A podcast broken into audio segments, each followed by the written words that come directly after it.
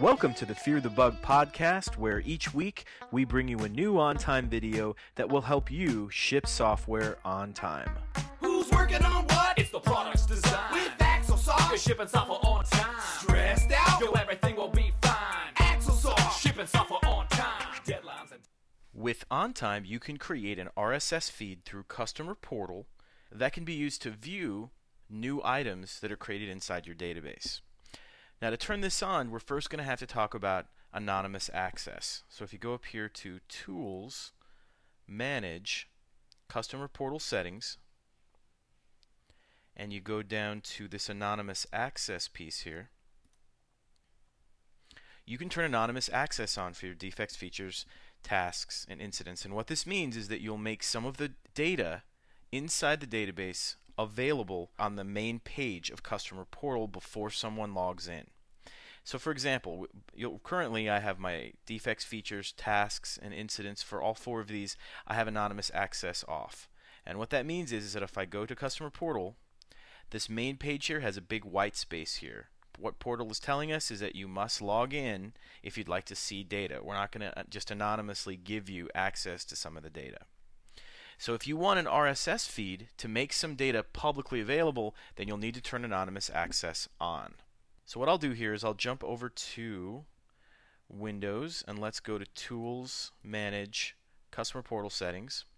And what I can do here is I can flip some of these on. So I'll turn on anonymous access for defects and for incidents. So I'm going to allow anonymous access to defects.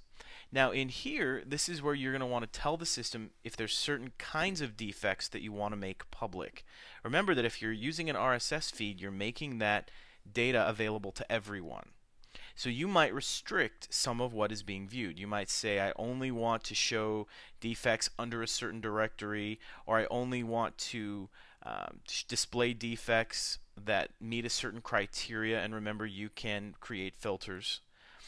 So it's it's the items that you want to view here that are important for the RSS feed. So for this demonstration, I'm just going to say, well, I'm going to make everything available. I'll make all of my uh, defects available. But remember, the the settings that you would put here would depend on you know your circumstances. So I'm going to set this for all defects, and I'll also set this for all uh, items as well. But remember, it's not all items; it's all public items. We'll talk about public in a second. Okay, so I'm going to turn this on here, and let's save this. Now, if I jump back to Portal and I refresh the page, one thing to point out is that this setting doesn't kick in right away. So if you want this to kick in right away, you're going to want to go down here. Let's open up a command window, and I'm just going to do an IIS reset because I'm I'm on the box where the uh, I'm on the box where IIS is. So this will allow um, the the defects and incidents tabs to appear. So now if I go back, let's refresh Portal and now I can see that there's a defects and an incidents tab. And this is information that can now be viewed before someone even logs in.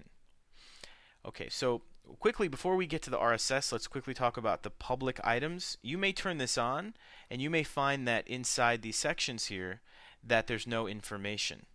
And one thing to keep in mind is if we jump back to Windows, and if we, I'll jump to the Incidents tab here, there's a column called publicly viewable and you can activate this by going to add remove columns and putting that column on your grid.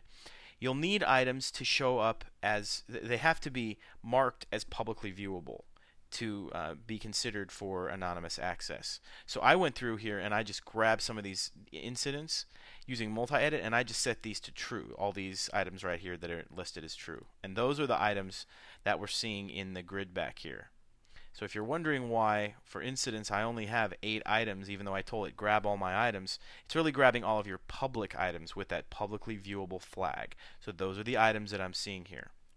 Okay, so if we want to turn on the RSS feed, then all we have to do is jump into Windows here and go to, back to Tools, Manage, Customer Portal Settings. And now what we can do is we can go to this RSS Settings tab, and now I can turn on the feed for the public items. So I could say enable the RSS feed, and remember you put a number here. I'll say uh, make the RSS feed for defects 10, and make the RSS feed for incidents 10. And this is going to draw from those anonymous items. It's going to put those items that you're seeing in anonymous access, the, the number that you have here of items, into an RSS feed. So let's go ahead and save this. And let's jump over to Portal here. And I'm going to refresh the uh, browser here. And now you'll see that there's a little orange button that's appeared. This is the RSS feed. Now, first, if I go to defects, and from defects, if I click the RSS feed, it's going to take me to that feed for defects. I could now do a view page source on this, and we could scroll over, and here's the whole RSS feed that you could uh, use in some other way. You know, this this feed could be consumed by something else and used for whatever you want to use the RSS feed for. So you'll have the RSS feed for your defects, and then if I go to incidents and I click RSS feed for incidents, it's going to give me that feed. And you'll see that it's really the same path, but that it's just a different item type number. So the defects is zero, the incidents is three, and you'll get your list. So here's an, here's my RSS feed for incidents. Here's my RSS feed for defects. So if you wanted to use this to have a feed to output, you know, the the last 10 or 20 or 50 defects or the um, last number of features requested or the um, the latest, you know, incidents reported, um, you can use it for that. So those are some tips for getting an RSS feed going with OnTime. If you have comments or suggestions for this podcast, we'd love to hear them. Please send them to fearthebug at axosoft.com. Feel the bug. Feel the bug, y'all. Feel the bug. Feel the bug, y'all. Feel the bug. Feel the bug, y'all. Feel the bug. Feel the bug.